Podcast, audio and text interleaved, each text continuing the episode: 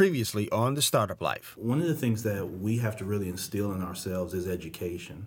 And we also think that you know education is just formal education. Mm-hmm. So what happens is over the last few decades, baby boomers in our, you know in our uh, kind of faction did a great job of taking advantage of those early wins with I education. So this week we conclude 445 as we bring back Tia Jennings and R.G. Brooks. The startup life begins now. Seven, six, five, four, three, two, one. You'll never have the sacred stone. oh, this you crazy mother.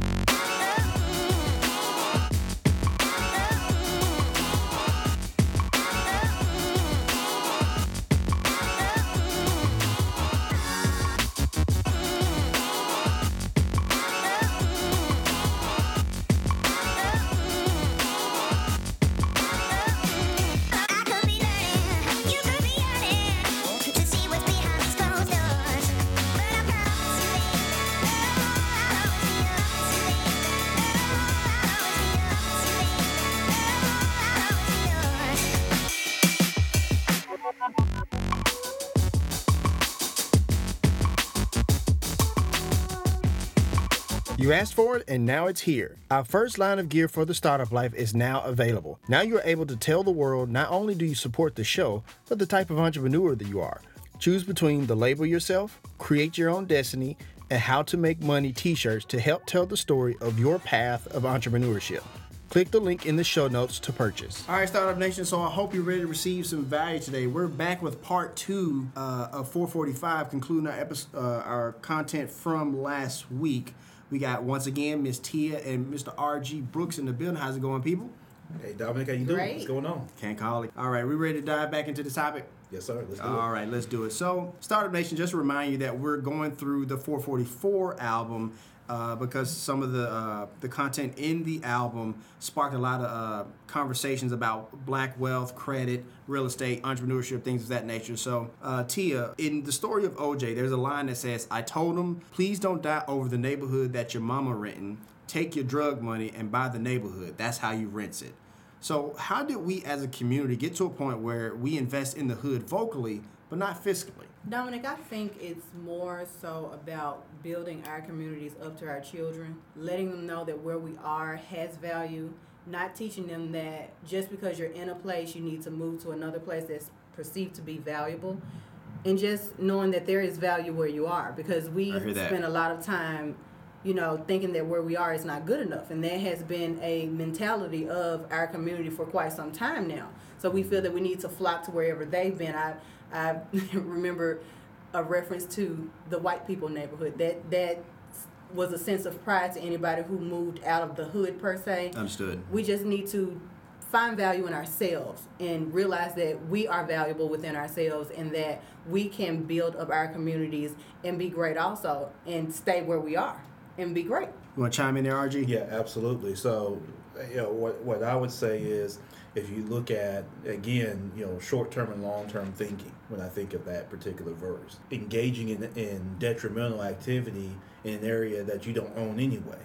I hear that. So why not you know if you're going to engage in activity why not engage in activity uh, in an area that you do have some ownership in? You know it, it seems futile to to go in and and even if in the spirit of capitalism and to make money to go in and then in the area that you know, all your people are renting from another culture. Right. So why not first, before you even do that, make sure that you own your own land. You're the lord of your own land, per se.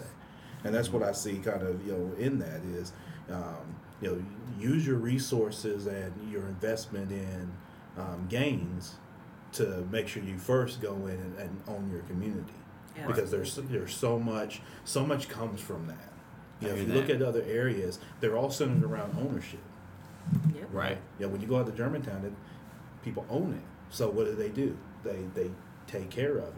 And you know, it's funny how in, in our community, as much as we praise money and love to talk about getting money, and then we don't we don't do it. you know, it's, just, it's just always always funny. Like we, we gloss over it in our music. We, we talk about it all the time of how you know I got to get mine, I got to get money, cash rules everything around me, cream and all that. Cream. And we've been saying that for thirty years. Right. But then we you, you ask an eighteen year old, well, what do you go do to make money? Well, you know, I don't, I'll go down here to Wendy's and maybe they're hiring. Like you think as much as we talk about money, we be really getting it all the time. Right. That's something that was really so important. So that's something what we got to steal is is what I also see in this verse is um, with our young people. We have to start them out by getting them to be looking at what it is that they want to do when they're young, not when they're 20 and you're tired of them drinking all the milk out of the refrigerator and Gotcha. sitting around all summer. Right. But what do you? What's the conversation when they're four, five, six? Of you know, we don't want to do that because we want to hold on to mama's baby. Right. You know, for forever. But at some point, you got to let the bird fly. How are you instilling this? You know, in them, kind of going forward, so they they don't continue like Tia said to just perpetuate the same mistakes just over and over and over again, generation to generation. moving right along, uh, and I'm make this one for you, RG. Uh, the recent jobs report, you know, we have jobs reports every first month of the, no, every first Friday of the month. Yes. And we just got a recent one showed that the employment unemployment rate in the United States is now at 4.4 percent, while African Americans have a rate of 7.1 percent. As Black entrepreneurs ourselves, which serves the community better, hiring those people in our community or teaching them about entrepreneurship? Um, I would say you're, you're always going to teach teaching a man to fish, to fish is going to have a much longer effect. Um, so if, if you just simply hire them, um, yeah, sure that could be benef- beneficial in a very short term, Dominic. Right. But I would say you know over a long period of time, you got to teach them ownership. And ownership isn't just. You often think that there's this need for more businesses. Well, you know, a lot of you know people will tell you just from statistics that um, a lot of black businesses are just one person kind of thing. We don't really need more businesses. We just need more businesses to scale. I hear that. So how do you get FedEx and how do you get these? places? Well, it's not. You can't grow FedEx by having a hundred different people trying to figure out how they're going to fly a plane across the world in 24 hours. Right. You know, at some point, someone had to get in with the one program and build it, and that's another thing that you know hurts. So it hurts us in nonprofit arena, and it hurts us in the for-profit arena as well. Is that we- we have this think of more, and more, and more, mm-hmm. and it goes back to what we talked about last week the mentality of I've got to, even if it's a crumb, I need to own that versus the slice of pizza that could be 12 inches. I hear that. That's bigger than my little crumb, Right. but I don't want the slice, right? I want to have the whole pie. Right. Yeah, but I'm not looking at the size of my pie. I'm just looking at the fact that it's my pie. Right. And that's what we've got to get to. We've, we've got to get past that instance of of that, and then we've got to teach the ownership.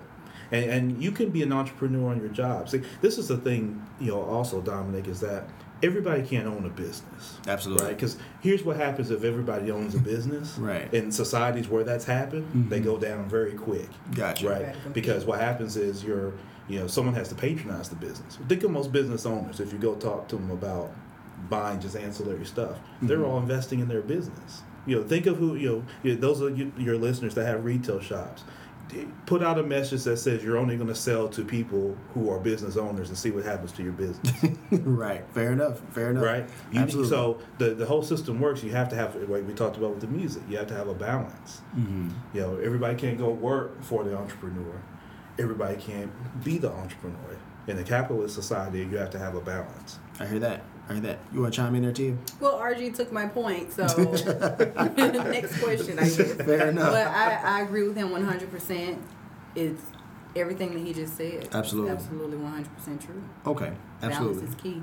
Yeah. Absolutely. Uh, RG, we actually want to kick this one over to you as well because you can kind of provide some context uh, for uh, this next line. The story of OJ. Uh, I could have bought a piece in Dumbo before it was Dumbo for like two million. That same building is now is now worth twenty five million.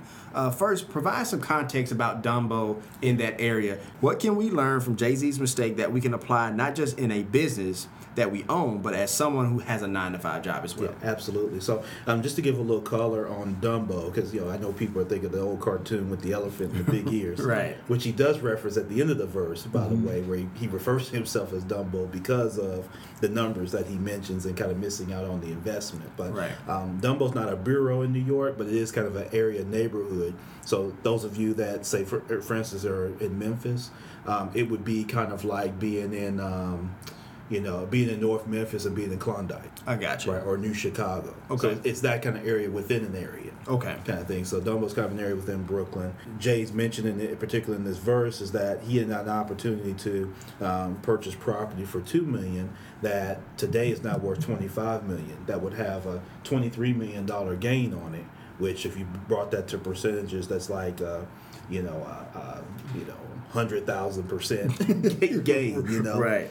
um, so he refers to himself at the end as Dumbo for being dumb for missing out on it. And a lot of times we miss out on a lot of investment opportunities ourselves. Not and and your listeners really shouldn't get this wrong. A lot of investments don't have to take place. They don't have to have that kind of dollar amount. Right. And keep in mind too that even in Jay Z's case, it's not that he has to have this kind of money sitting in his checking account.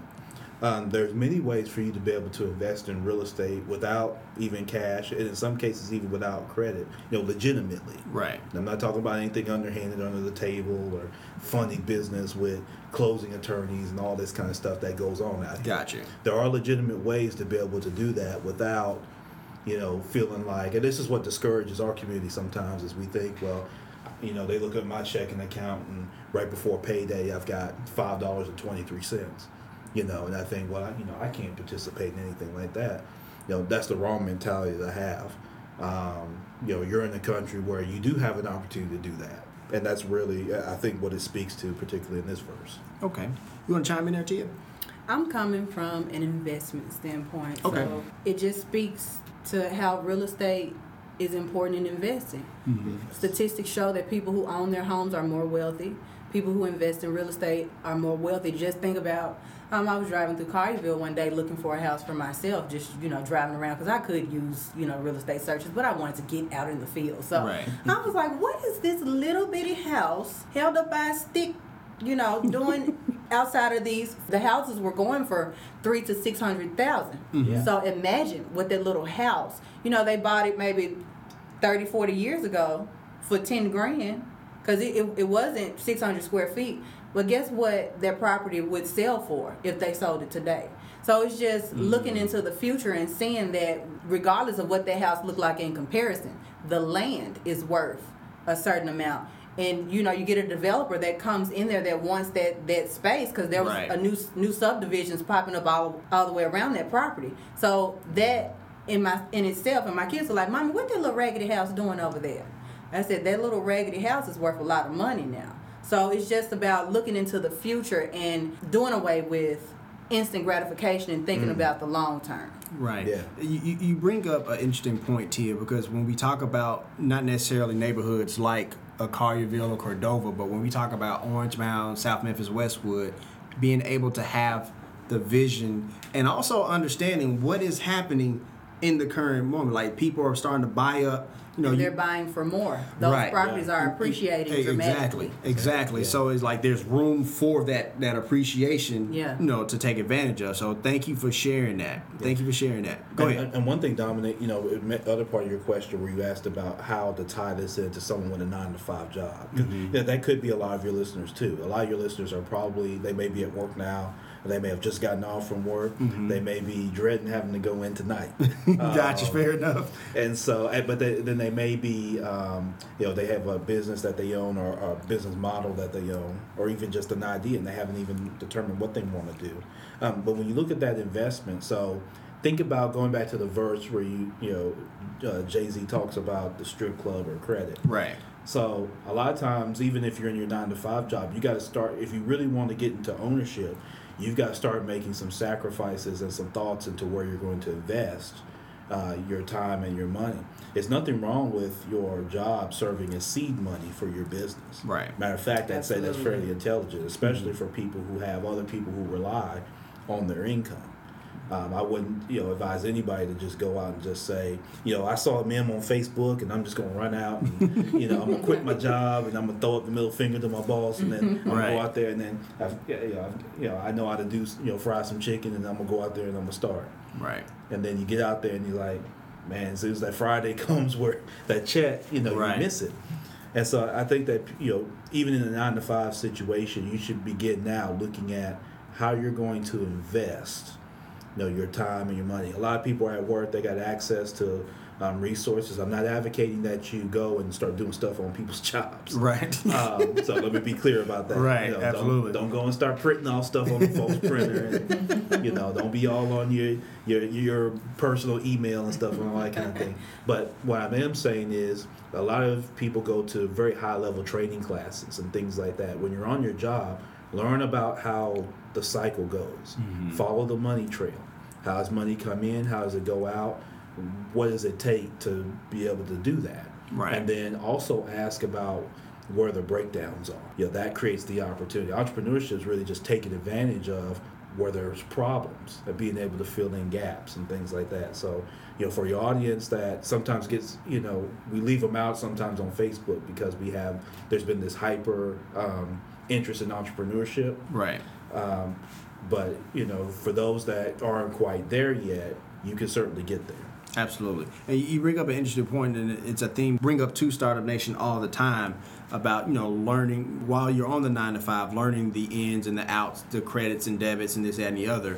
We always we always talk about OPM, uh, other people's methods, Yes. and bringing that into your business. So thank you for sharing that. And also, Tia, back to a point you were making as well, when you're talking about having that vision. You also talked about you know the, the conversation you had with your daughter, like why does that house cost so much? It's not really the house; it's the land that it sits on, right? Mm-hmm. And so, thank you. They're you. not making any more, so. Exactly. And so, I, and, I, and I think a lot Very of true. times in our community, people are looking at the house, not the land. So, You have to be able to see potential. My little house in Hickory Hill that I bought nine years ago, that was the ugliest little house that I had ever seen. But now that ugly little house is, you know, a stepping stone. The equity that I'm about to pull out of it is mm-hmm. about to catapult me into doing some other things that I want to do because I built equity because I saw potential and I kind of you have to be psychic a little bit to Right, see, exactly. you know, how is this mm-hmm. going to grow? Absolutely. So Absolutely. definitely growth. Thank you for Yes. sharing that. Uh, Unfortunately, Jay Z didn't see that in Dumbo. Right. I'm pretty sure he's hurt.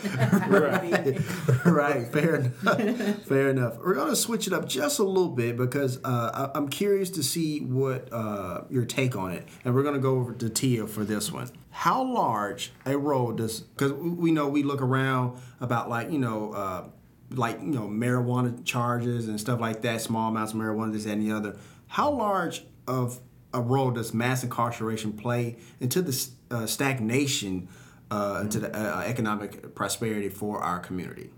Does it play a role? Is it small role, large role? It's a large role. Um, I don't know anybody who's the same person they were 10 to 15 years ago. So if you get in trouble, you know, and you're incarcerated, you've done your time, you have that felony, that scarlet letter on your back. So I've made my mistakes, I've done my time. Depending on what that offense is, I feel like they should be given a second chance because if you're a felon, you really can't work a job. You're you're forced to go back into the streets or work a job that's not going to afford you the life that you may be accustomed to or one that can provide a living for your family or you for that matter. So Right. they have no choice but to get back in the system. And I have, you know where I'm from, I- I mm-hmm. have several people who have gotten in trouble in their younger age and now they're in their 30s and they have nowhere to turn because they have this scarlet letter on their chest. Mm. There's nowhere they can go. You know, That's there's only point. certain fields that you can get into. So it plays a large role in seeing that you can't you you have no choice. You don't have any options when you get out. Yeah. Right. It's definitely a big issue. Okay. Absolutely. No, I, I agree. I mean, you know, there's not a whole lot for me to add to that. T is exactly right. Um, plays a huge role, um, and even when we talked last week in terms of uh, it plays a huge role in relationships between men and women, um, because you've got uh, a large percentage of men who, um, unfortunately, have had to participate in that uh, uh, mass incarceration system.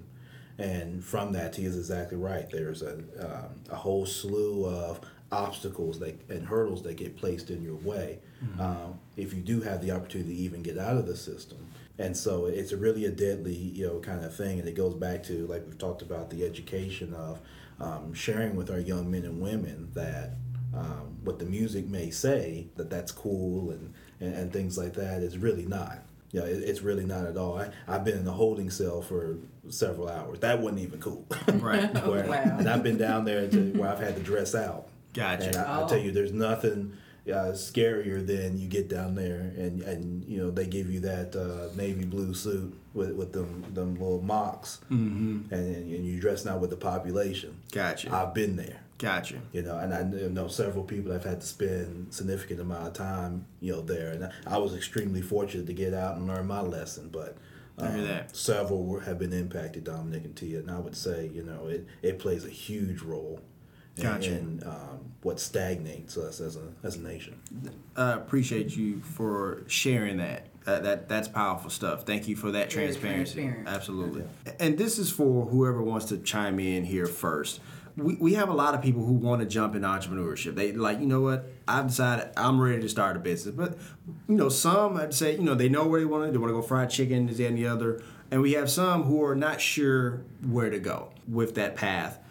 How do we um, because I believe that you know the reason Black Wall Street worked is because we had a lot of businesses that were consumer staple as opposed to consumer discretionary. And for Startup Nation, if you're not sure the difference between the two, let me explain. Consumer staple is something that a marketplace needs, like a grocery store, a bank, this, that, and the other. Dis- Consumer discretionary is something like like uh, if you want to sell jewelry, if you want to sell like something in retail, something that if, when hard times hit, you're willing to sacrifice, as opposed to something like you actually need, like food, you know, clothes, this, that, and the, and the other. So my question is, how can we get more entrepreneurs, you know, to build more consumer staple businesses as opposed to consumer discretionary businesses? I would say resources and education. Okay. And we we would definitely have to stick together because everybody wants to be an entrepreneur is sort of glamorized now. Right. But people don't know the struggle, the crawl, the climb that it takes to get to that glamourosity. You see the advertisements and you know the glitz and the glamour on the outside but running a business is more than you know making a bunch of money. You know you don't make typically you don't make a profit in in the first five years. And a lot Right. of people that say they want to be an entrepreneur don't know that. Well can you live without pulling a profit and throwing everything into your business for the first five years for it to, to prosper? So i think that education and it would take a community because if if we had grocery stores, are you going to what's gonna make you shop at uh Miss Jackie's grocery and shop versus Walmart? Right. We have to pull together as communities to support these type businesses so that they can stay and flourish versus going giving our money to our counterparts that are popular that, that because we're used to and we're having to drive out of our communities to go shop because they're not they don't have one in our communities because they don't support us we need to start supporting each other Absolutely, and, and, and and this is just you know my theory. It could be proven to be true, this and the other. But I think you know the only issue I have when we say buy black, which I have no issue with at all. But the thing is that in order to keep that dollar circulating, because they always you know they always bring up the figure it stays in the community six hours, fluctuates out. Yes. I think the only way to have that to stay in the community is to have those type of businesses because like the thing is is like you know we, we don't have like if you wanted a grocery store we don't have a wholesaler to sell us you know this- mm-hmm. we, don't- we don't own one of those like so we have we have no choice but to go outside of the community to bring that up but go ahead I just wanted to bring that up but go ahead And it also takes community too because Sure. Mm-hmm. we don't want Miss Jackie's grocer in shop getting robbed every week. We absolutely also, don't. Because No, I was absolutely. watching the news and there was one on South Parkway that got robbed. They were trying to start something in the community, buy fresh, buy black, Mm-hmm. you know, and they got robbed by some young little teenagers. So Right. that sense of unity and education and letting us know, letting our children know and people in the community know that hey, we need to stick together because if we're not for us, nobody is. Right. So- even if it's a, a you know, as you know, you, you you know, take the good with the bad, or even if it's a situation where like if you're gonna rob, like this is off limits. Right. So Right. no, A matter of respect Right. for our e- exactly. and you know, business. I mean, you don't want nobody to get robbed. You don't Right. want to be, you know, At but all. there's one of those things where it's like uh, honor amongst thieves type of ideal, if you Mm-hmm. will. So Yeah. uh, I, I get what you're saying. Go ahead, RG. I'm sorry. Unless you wanted to say something else. Too. No, I'm Okay. fine. Go ahead, RG. um, you know, uh, just to share with you something that I did where I recently purchased a duplex in Orange Mound. And there were some young men that were across the street that I called over. Now I know what they were, what activities they were over engaged in. Gotcha. Um, these were young men. They were in their early twenties. Um, I won't say the young man that I spoke to his name. Uh, he went by a name that wasn't the name his mama gave him. So I asked him what his mama called him, so I got that. But um, I had that same kind of conversation, kind of going back to what you were saying, Dominic, in terms of um, I let them know what I was doing while I was there. Uh, I am from the neighborhood, but they didn't know me. And so uh, I basically shared with them that we're investing back into this community. They gave me all the history on the house, right? One of the guys there was 22. He said that house has been empty since he was as long as he could remember, and they were all glad that uh, someone was there to fix it up. Um, but there are two things that I told them, and uh, I'm not going to use language on your show, uh, brother Dominic. but Got you. I did share with them. Um, you know, I gave them my card and, and I, all of them, and you've got my number. Call or text me if you see anybody mm-mm, Gotcha. with this property. Right. And I'm gonna make the example of the first one of you that mm-mm, Right. with this property. Right. And so yeah, this, that's just fair, Understood. you know, Right. transparent conversation Absolutely. with them. So a lot of times that's what it takes is um, when we talk about the grocery business, it's a very thin margin business. Right. Right. Absolutely. Even buying wholesale, um, your margin for a can of beans for what you buy it for, for what you can then sell it for with price pressure is fairly thin. Mm-hmm. Right. And so, like Tia mentions, when you have um, to invest so much in insurance and security. So, so the thing is, is you know, if it was such a moneymaker, such an easy thing, they'd already be there, right? Right. There's a reason they retracted from there in the first place, Right. Which was um, by zip code, your insurance changes a great bit. Absolutely. Um, your investment in security, which is not not cheap. You know, you, you, it's not like you can just get a guy and put a white T-shirt on him and stick a pistol on his hip. You know, you're, Right. you're paying any upwards of fifteen to twenty dollars an hour for several people to you know to, to be there for security. So what we've got to do is we've got to go back and hold our communities accountable. And kind of like I said earlier, I went to the people, and there's some more people in that neighborhood that I'm gonna go speak with. The people who run those streets and those blocks, and I'm gonna sit down with them. I, I got no agenda other than leave this alone. Gotcha. And there's a there's a real sense of community. My stepdaughter had a break in, and when I tell you those people got up at three o'clock in the morning, they searched that neighborhood and come to find out it was somebody from Hickory Hill. It was not an Orange Mound resident that broke into her car. But I'm like, who needs MPD when you get the OPD? Okay, Right. Right. because Right. they found that person. Yeah. So there's a great sense of unity and togetherness in in Orange Mound like I've never seen before. So I doubt that you would have that problem. And Tia, I'll even tell you this: that um, I've gotten a few texts. Um, matter of fact, there's there's uh, one brother over there is a little overzealous because he takes just about everybody that walks through the property. Yeah, yeah, you got to tell me everybody that walks through the property, brother. Just- He, maybe he don't want to be made an example out of. Yeah, That's probably what it is. Yeah, or he just wants to, to let people know. But yeah, it was funny. But you have to start with uh, the mindset. You know, um, we talked some even last week about sports. So if a kid wants to play basketball, and I play basketball, so the first thing is is it's the mindset. You have to have the mindset to want to practice your jump shot. Uh, you, I guarantee, I could go there right now and open up a gym and fill it with kids because they all want to have a nice jump shot. They all want to work on their game. Right. Right. That's not hard. Getting people to then have that mentality to invest is a complete different thing. It doesn't have sex appeal. Right. Right. And so what I was doing with those young guys was um, I was appealing to their sense of You have a party. watching, you know, their neighborhood and their block, even though it's a block like Jay Z said they don't own Right. right? But what I wanted them to get in the mindset of was, you know, yes, I look like them, but we're gonna f- fix this issue. And they all chimed in that they wanted to help. I said, yes, I want you to help. Make sure I got your phone number. So I got all their names and numbers, mm-hmm. right? They all got my card, but like I said, I shared those two things with them, and then I follow up with them. So when they see me, when they see my truck pull up, they know it's me Right. you know, and I'll even let them know who's coming with me. It's like, oh, I'm gonna have this person with me, this person with me, yada yada yada. So they know, and what happens is they spread the word. So they let the others in their faction know. Mm-hmm. Nah, don't come. Don't. If you see this, Right. leave that alone. And so, you know, what if when we get to the point that it's time to kind of include them? Once you include them in the process and let them see it, and that's the whole thing is they can see it so they can see the pathway. Right. It's not just the guy showing up in a suit and tie. That's you know no. Uh, Let them see the pathway to how you can get there. You don't have to be no sellout. You don't have to try to talk in that white. You know, Right. you don't have to move 30 miles away. You can be just who you are and own this, you know, in this community. You don't have to change who you are. Right. You know, what you have to change is your mindset. How's it going, Startup Nation? I hope you're getting great value from the content in the first half of the show. We got to pay some bills, so I wanted to cut in and give you a quick break. My name is Dominic Lawson, and you're listening to The Startup Life.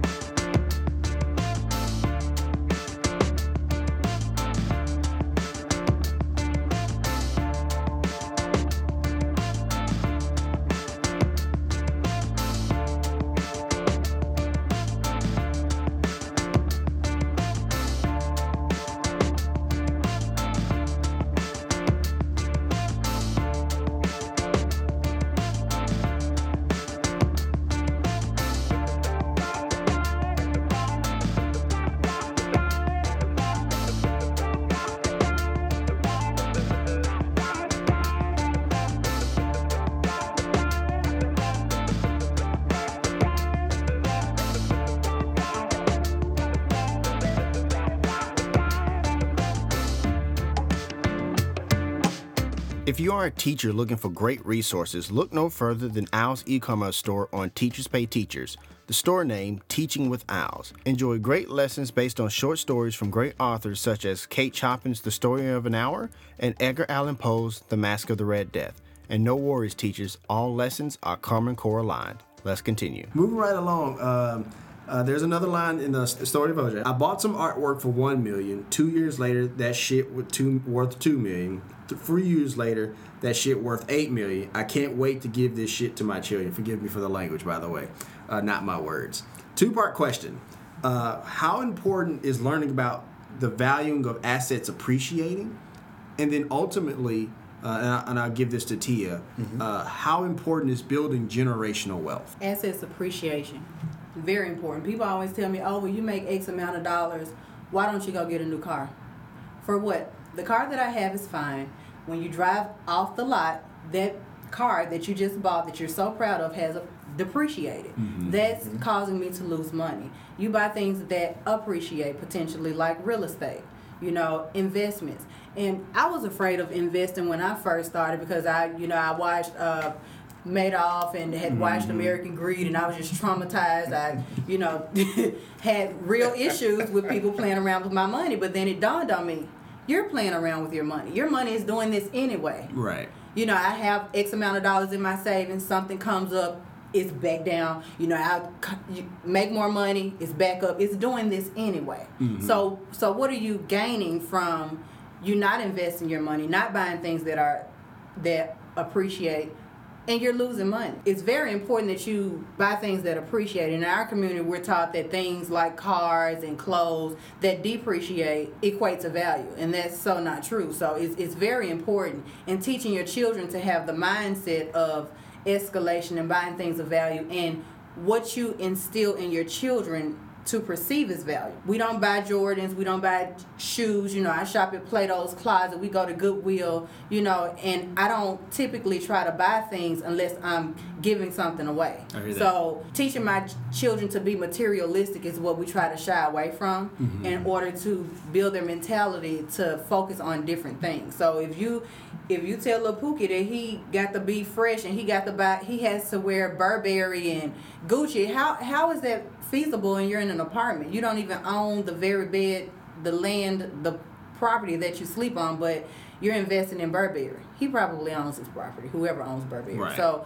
just instilling value in different things and raising the kids up to not feel that they need to dress a certain way and that makes them valuable. Know that owning things makes you valuable. Keeping up with your money is valuable and buying things that are needed versus wanted. You know, we do needs and wants. Do you need this or do you want it? How is this gonna affect you later on? Are you gonna be happy right now? Like my kids in Christmas. We didn't do Christmas last year, and people thought that I was so cruel because I didn't buy them anything for Christmas. Guess what? I took that money, I donated to a family, and I put it into a savings account for their college. Because two weeks after Christmas, guess what happens with those thousands of dollars worth of toys I bought? They're thrown over in the corner, they're devalued, depreciating, have done nothing for my life or theirs. So Right. teaching them, and they didn't have a problem with it because I explained to them what I was doing. I'm teaching you where value lies and what's important to your life. Your college fund is important. It, it, it's funny you mentioned like that lesson you taught for Christmas. That's that speaks into part two of this question about building generational wealth. Mm-hmm. It's one of those things where you know certain communities are teaching these their kids these lessons, Yeah. and that's something that we're lacking. So, speak a little bit about why generational wealth is so important and building this legacy of you know building something you know long after you're gone. I don't know any parent who doesn't want to see their child okay after they're gone. Absolutely. I pray on a day to day day to day basis, Lord, just let me see them okay. Let me know that they're okay. What other way can you know that your children are okay than preparing for their future before you demise? So mm-hmm. that that's the thing. You mm-hmm. have to if you want to truly make sure that your children are safe, teach them how to take care of the legacy that you're leaving them show them through your actions what's important and how to live a life worth living and you know not learn how to manage the things that you're giving them Right. through your day-to-day actions if they see mama out buying gucci bags and red bottoms and you know chains and you stunt your child is going to do that i work out i caught my baby um, on the side of the bed doing push-ups.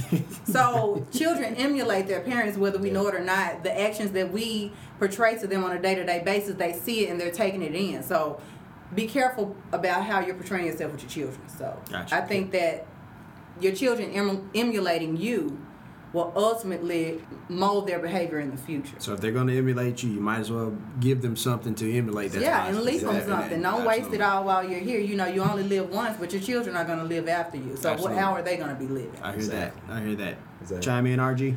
look at ch- uh, if you study child behavior it's interesting you know what's one of the first sentences first full sentences that a child ever says it's hey that's mine Yeah. right hey that's mine Gotcha. two three yeah Right. you, you take something from hey that's mine Right. you know and they stack rank themselves against each other so what happens is if if dominic's two and i'm three well I, and i'm a little bigger than dominic i feel like yeah that's mine i feel like i can take it from him now if, if t is five and i'm three and T is a little bit bigger than me, right? Mm-hmm. You know, now I'm, I'm a little less, you know, because T is, a, hey, that's mine. Right. Yeah, no, no, that's mine. You know, and so we have that mentality from the very beginning of ownership, right?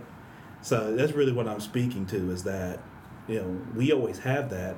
It's just that, as Tia mentioned, we we gather learned behavior. So we have some things that are embedded in us from DNA, and DNA goes a lot further than how we look. Know, we pass a mm-hmm. lot of things down. Uh, to our children, Right. Um, a lot of different spiritual kind of things get passed down. Mannerisms. Yeah, exactly. Absolutely. Mannerisms, mindsets, a lot of different things we pass down that's embedded in that DNA. You know, science hasn't figured it all out yet.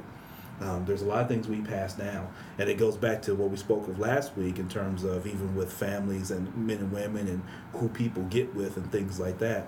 It goes well beyond the lust of the eye, um, because our children that result from that, you know, take on those characteristics. Right. And that's why I always encourage people to look at, you know, the one thing that you're not going to get past a person is their personality and their character.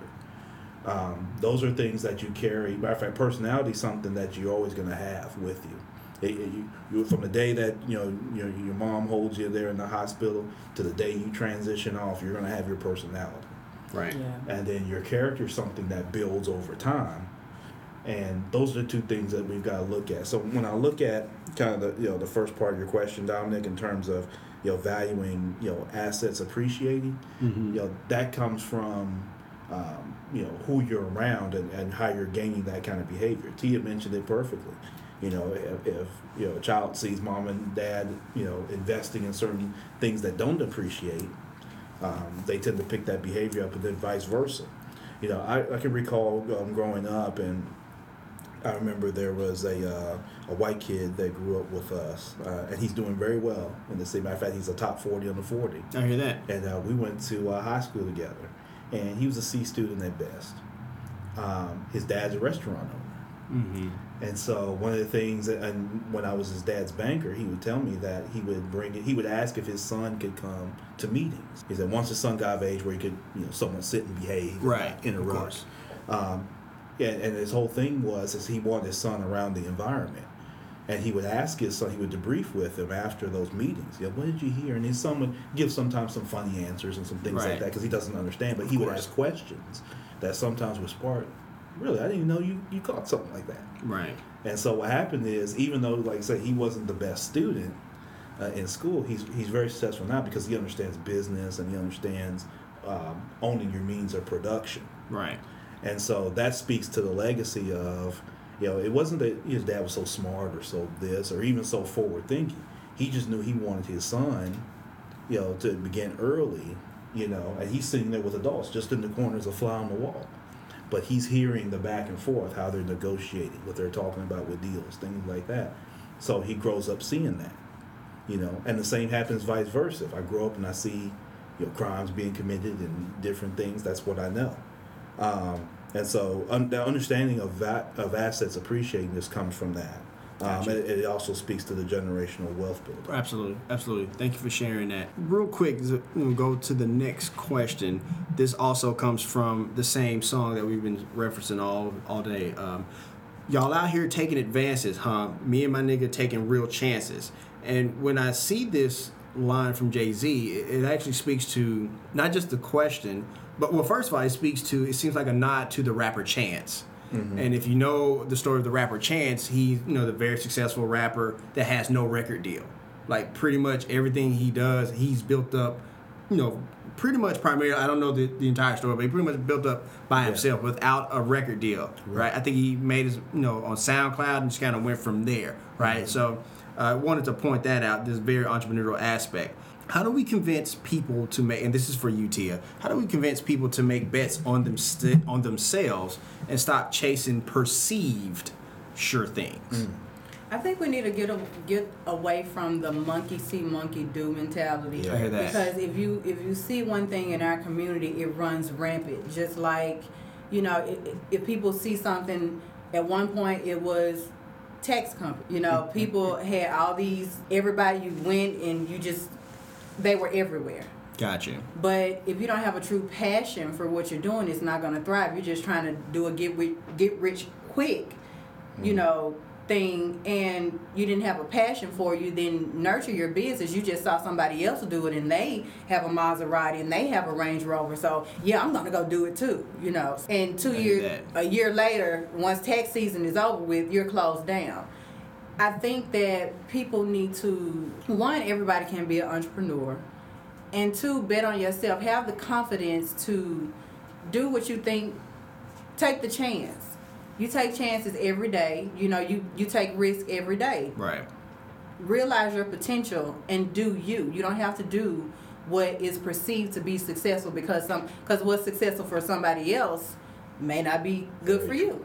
Right. So Very true. bet on you and what works for you, not what's perceived. Because if you don't have a true passion for it, it's not going to be profitable anyway. Because you won't be able to do it long enough to to reap the benefits of it. So I hear that. I hear that. Yeah. What say you, RG? Yeah, absolutely. And, and your passion, even to Tia's point, is you won't keep it up. The first roadblock that you hit, Yeah. you're going to stop because it's Absolutely. not a passion. Yeah. Right. And that's what you find with a lot of people. Um, and, and kind of continuing that same theme that, that Tia introduced, um, you know, i- investing in yourself. Um, it, you know, it, it's always interesting how um, when people go and, and they're so quick to want to work for somebody else. Absolutely. You're investing in that entrepreneur's dream, and, and even at the, the detriment sometimes of your own. And you're taking your skill set, and you're you're putting a price per hour on it. So you're you're already devalued. So if you took you working as a job, even as a business, you're saying that you know your business is worth nine dollars an hour. Mm-hmm. You know, talk to any business owner that even if you're cutting grass, it ain't no nine dollars an hour Right. right? So you you completely devalue your time. So entrepreneurship and business ownership is about time. Absolutely. And so, what value do you put on your time with your skill set? There's a lot of your listeners, you know, Dominic, and a lot of people that will listen to this that have a lot of great skill sets that really should be out here making a lot of money. Very and true. And they're things. afraid. And they're exactly Right. they're afraid because they're afraid of what. Um, Sometimes they're afraid. eh, Before you get external, they're afraid of what's internal with themselves. That's what destroys a lot of people. It's not so much folks hating and folks doing all this stuff. A lot of people are hating on themselves. And uh, my guy Brian Nelson, shout out to him, uh, travel agent, uh, put a post up on Facebook about that, about um, internal hate that people have. They hate on themselves Right. and they do that through their mindset. They they lack that courage, like you know Tia said, to, to get out there and they're worried about what somebody might say or might do or just whatever, you know. And and people've got to get past that. And so um, there's no such thing as a sure bet. You know, you see, you you read the unemployment stuff. It's 4.4 now. Right. Uh, rewind back to 08. Woo! You know, 09 and 10. Right. You know, when it was much higher Right. right? And uh, there were a lot of layoffs. There's still layoffs, but remember when there were a lot of layoffs and that last quarter of George Bush, right before um, Barack Obama, Right. a lot of people getting put on the streets. And so Tennessee's a right to work state, so Right. let's just narrow down to the local. So you can um, terminate your employment uh, at any time for any reason, and so can they. Right. so there's nothing sure about that. Right. you know? Absolutely. So And that, that's what I tell people all the time, and I, I forget who the quote came from, but it's something that stuck with me. It said, whether you think you can or whether you think you can't, whatever it is, you're right. Right. Whatever you think, you're right. So yeah, Absolutely. There it is. self-explanatory. There it is. Absolutely. RG, and I, I feel like I've been picking on T a little bit, so I'm gonna go to I'm gonna go to you, RG, first uh, for this next question. Um, and this this is actually Jay Z, you know, a Jay Z line, but this goes back to the Blueprint album from 2001. Yeah. They they trying to get them ones. I'm trying to get them M's. One million, two million, three million, four. In just five years, 40 million more. You're now looking at the 40 million boy. I'm raping Def Jam until I'm the 100 million man. Yeah. Later on in the song, he says, "Hey, I smartened up, opened the market up in 18, you know, 1 million, 2 million, you know the line, Right. right? Mm-hmm. In 18 months, 80 million more. Now add that number to the one I said before. You're now looking at one smart black boy, Right. Right. So for 444 in this album, Jay Z has been receiving a bit of criticism, criticism from our community for making this very mature album, Right. Right. However, based on the lyric I just read to you, it seems as if he's been, you know, play on words, he's been giving us the blueprint sent for a long time now, right? Mm-hmm. Has he? Yeah. Well, I would say that he has, you know, but you know, you look. There's some differences though. Okay. between this verse and no one thing, and it, some of it speaks to Jay Z being at probably a different point. Absolutely. In 2001, being a little younger, so he's speaking of this from a bravado standpoint. Mm-hmm. He's not necessarily educating. He's speaking this from rapper bravado, where he's saying, "Look at me compared to you," or "Look at me compared to who you value. Right. I'm above who you value." And that's from a younger Jay Z perspective. Younger. You Right. imagine, Right. yeah. So this is maybe the difference between a 30 year old Jay Z and a 47 year old Jay Z. Fair enough. Um, 47 year old Jay Z is now married with children and things like that. You know this. You know he. You know this album came out right after Big Pimpin' and all Right. that kind of stuff. So Right. he was still in that. You know what I mean? Right, That. Jay Z mode. Right. You know. So, but it, it was an early adoption of um, speaking towards. Um, not just accepting a record company's advance. For, you know, a lot of people don't always understand the music business, you know, particularly in hip hop. But Mm-hmm. Right. a lot of rappers they make no money, you know, that first album. You know, basically they're given an advance, and then the record company used to put a lot of pressure on an artist to then come back and, and Right. have to take care of that advance. So, so it wasn't just free money. Right. What Jay Z began doing was, you know, when you get into owning your masters and and things like that, songwriting, um, the things again that I appreciate. Mm-hmm. Um, in that early verse in 2001 on the Blueprint, he's kind of speaking to getting into that ownership realm. I'm no hip hop buff, but in, from my interpretation, he's still talking about growing his money in a cocky, condescending type of way in Gotcha. the younger Jay Z. Mm-hmm. But at any rate, he's made the smart moves, and as you see in one verse to the next, his net worth grew. So Right. It's still about growth and using your money and letting it work for you. Right. So at the end of the day, he did give us the blueprint. It was just delivered in a different way. So Yeah. I, I still interpret that message the same. I would be less likely to listen to it then. Right. But he did basically say the same thing. His money grew from one verse to the next. He grew his money, his mentality, and what the other person, whoever he's referencing to, was trying to do something different. And he said, "He, hey, here's what I'm trying to do. Now look what happened." So Right. it makes sense. Gotcha. He's still talking about growing money, not selling drugs on the street. However, he grew that money, which I'm pretty sure real estate had something to do with it. Right. Um, and you know, record labels and album sales and all of that. Also, like I said, I'm not in that. Element. you. but Uh. he did grow his money, and it was making through making wise decisions, which is, if you read into that, you would have gathered that. Right. I- I think, and the reason I wanted to put that in there because, like I said, there has been a little bit of criticism for the recent album, but I wanted to kind of point out that like those early rumblings of that mentality was there. Yes. It was there. Even if, if it was a, from a sense of bravado, like I'm, you know, like a, I'm out here getting it, this and the other, and then he's kind of sitting on his perch now with his family and his and his millions on millions on 1000000s mm-hmm. Whereas, like you know, he's trying to. It's almost like he's trying to send the elevator back down. Right. That's how I see, you know, you know that growth. You know, he rolled the elevator up, and now he's trying to send it back down, back to Exactly. floor one to get the rest of us to come uh, up to that point. I agree. Absolutely. Uh, what is the what is the very first thing the African American community to do in order to achieve the prosperity that we see? Like what? Like if you had like you know this little small community of African Americans, what would be the first thing we would you would do, or direct them towards? Whoever wants to chime in first. I think it starts at the bottom, education. If Okay. you if you have money and you don't have any education, what is it, one point four trillion? We have Mm-hmm. money. We're not educated as to what to do with that money. And it starts at the bottom. So it's clear that we have money. Now we need to start teaching these families and make it a lifestyle and a, a, a habit of creating and like like you said, we've only been out forty seven years. So it's about, you know, starting at the bottom, honestly honing and educating our, our people you know even people if you're wealthy your family members are looking at you. Mm-hmm. Let them know what you're doing. Help your people you know help your kids.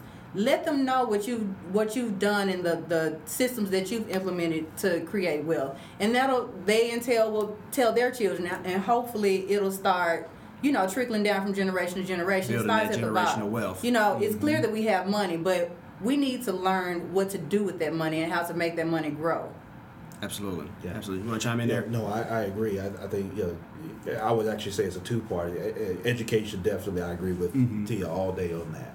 Um, and I, one thing I would add to that with the education is um, the centralizing of our means of production, which is the banking system. Right. So one thing that I would say we would need to have is a way to centralize that money. If you look at uh, you know even HBCU donation, right?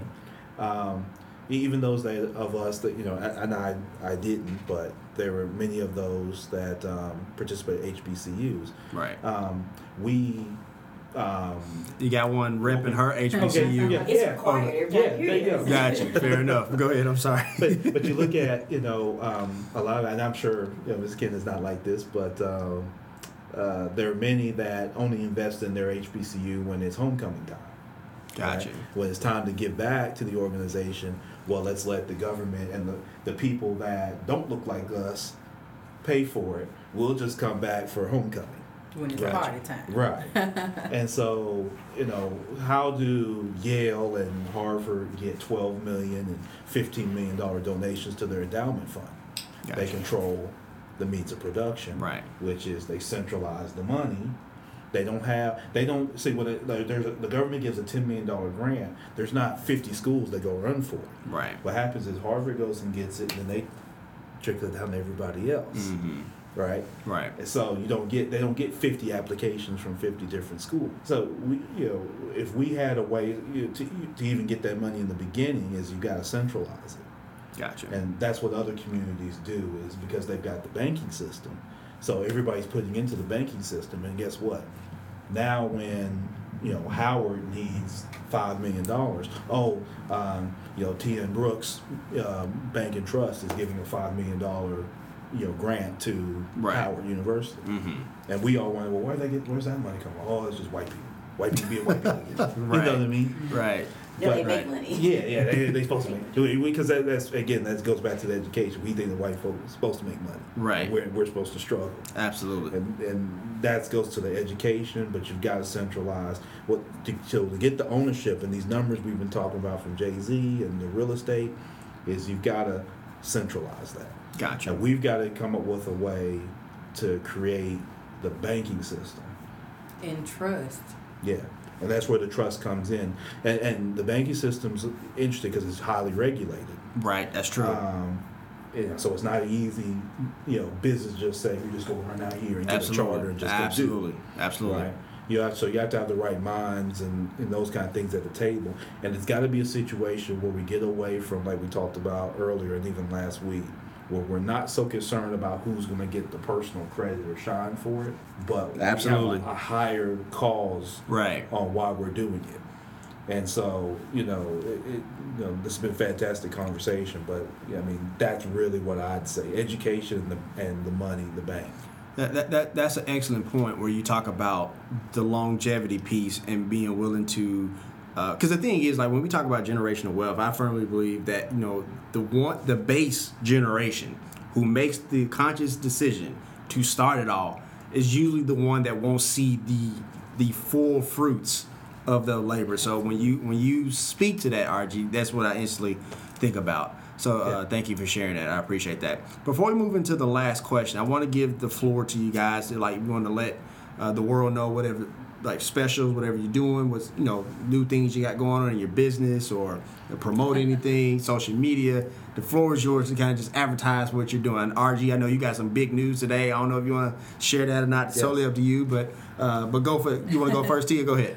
Well, I'm Tia Jennings. I'm currently an agent with Crye-Leike, and right now my passion, my specialty is working with first-time home buyers. I'm a member of National Association of Real Estate Brokers, and they're a black company. I'm in a black organization that mm-hmm. really promotes black home ownership and building black wealth in the community. So that is currently my passion. Mm-hmm. Just trying to help our people realize wealth in black home ownership. So that. that continues to be my passion and it will be for a long time. So you guys can follow me on Instagram at fit underscore realtor underscore beauty. Um, you can email me at tiajennings.realtor at gmail with any questions that you may have about home ownership and I would love to help to get you guys started. Let's make home ownership great again. I There you go. that. I hear that. That's what's up. There you go. Go ahead, RG. Um, now, um, yeah, Entre Memphis, a community collaborative uh, downtown at uh, Stop 345, which is 345 Madison. Um, actually working on revamping the website uh, right now, but you can actually catch this uh, on, on Facebook. Uh, we do have a Facebook page that's pretty active and Facebook group. Uh, I'm on Facebook actually as uh, Ronnie G. Brooks uh, on Instagram, you know, all those different places where you can you can find me. But um, as Dominic alluded to, just today we got our 501c3 paperwork for uh, my nonprofit, which is the RG Brooks Development Consortium. And what we do is we work with various partners in the community for what I refer to as financial readiness, um, uh, training, uh, you know, career development, career navigation, uh, c- commercial and residential real estate uh, acquisitions. And so by uh, getting our 501c3 today, we're actually able to begin fundraising and offering tax deductible opportunities for those that would choose to donate to us. So we're very excited about that. Um, I'm actually in the process, and I gave the address of for Entre Memphis, and um, you know, the Development Consortium's actually got an office here in Bartlett, Tennessee. Um, I'm actually looking at relocating all my operations to the Orange Mound area, which is where I grew up. Uh, I grew up off of uh, Park and Sims, uh, and I'm, I'm very excited uh, for the opportunity here over the next, uh, say, 12 to 18 months to actually relocate and kind of centralize uh, those operations back, uh, back in the mountains. So I'm coming, I'm mound bound again. Mound bound. All Mound right. bound again. All right. And Startup Nation, and Startup Nation, as always, you'll see you know all those uh, information in the show notes, including Tia's and RG Brooks's previous episodes on the startup life.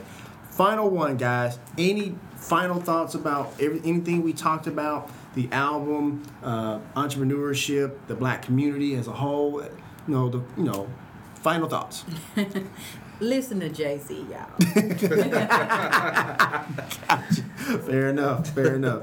Uh, I, you know, I would say again, thank you, Dominic, and, and to your team for the, this opportunity uh, for us to be able to showcase. And um, I would say to your listeners, you know, wherever you are in your walk, whether you may have some listeners that have already made hundred million dollars per year for several years, and um, they face a different set of challenges. Right. Um, and you may have someone who's just waking up hearing this and like, God, you know, only real estate, only this all sounds good, but you know, I, you know, my MLG and W bills due, and you know, um, I've got rent due, and, and Mama's sick, and you know, I, I've got all these other cares you know, Right. before I even get to that. You know, just remain encouraged. Um, no, none of us have arrived. th- This sense that you know we don't face challenges, and I saw some of this on Facebook from the MLG and W situation with uh, Zebo from this past week, where some people became a little sensitive towards you know and empathetic towards you know what they refer to as people of poverty that were taking advantage of a situation or not taking advantage, but looking to get in with a situation. And I would say that you know none of all of us are are just you know you know whether it's a few direct deposits away uh, a few customers saying no away from Right. being in that situation so Absolutely. Very i don't think e- even if you shed some humor you know to the situation you know try not to be so sensitive and take everything so seriously um, i think we all knew that there was a, an inherent systemic issue with poverty in memphis before saturday um, so I don't think you know Saturday's uh, you know fiasco you know made people all of a sudden think, oh, there are poor people in Memphis. You know, like Gotcha. I think we all knew that. So everybody relax. You know, um, each one teach one, and you know look to make the investment uh, back into the community. I hear that. That's going to conclude this episode of the Startup Life. I want to thank Tia Jennings and RG Brooks. Thank you. Thank you, Thank thank you so much Thank for coming on the team. show and discussing this. All right, Startup Nation. Well, Startup Nation, I hope you enjoyed parts one and two of 445. We really put a lot of work and effort into this episode. But here's my final take. The thing is, is that for the longest periods of times as African Americans, we have had, you know, lots of barriers in the realm of finance, real estate, entrepreneurship, this, that, and the other. However, we cannot continue to use it as a crutch, as a means to not doing something and moving forward. Yes, there are those barriers. There are those things that stand in our way. But when you think about it, that really is a true asset of our community. We have the ability to adapt. We have the ability to overcome. We have the ability to succeed no matter what the circumstances are. If we're able to come together as a community and put that hard work and ingenuity together, we can really begin to see the prosperity that we see. If you want to let us know what you think about the show or like to advertise on our show, send us an email to the address in the show notes. Subscribe to the Startup Life as it can now be heard on iTunes, Google Play, Stitcher Radio, and SoundCloud. Also follow us on Twitter, Facebook, and Instagram at OWLS LLC. And hey, if you have an idea, be about that life, the startup life.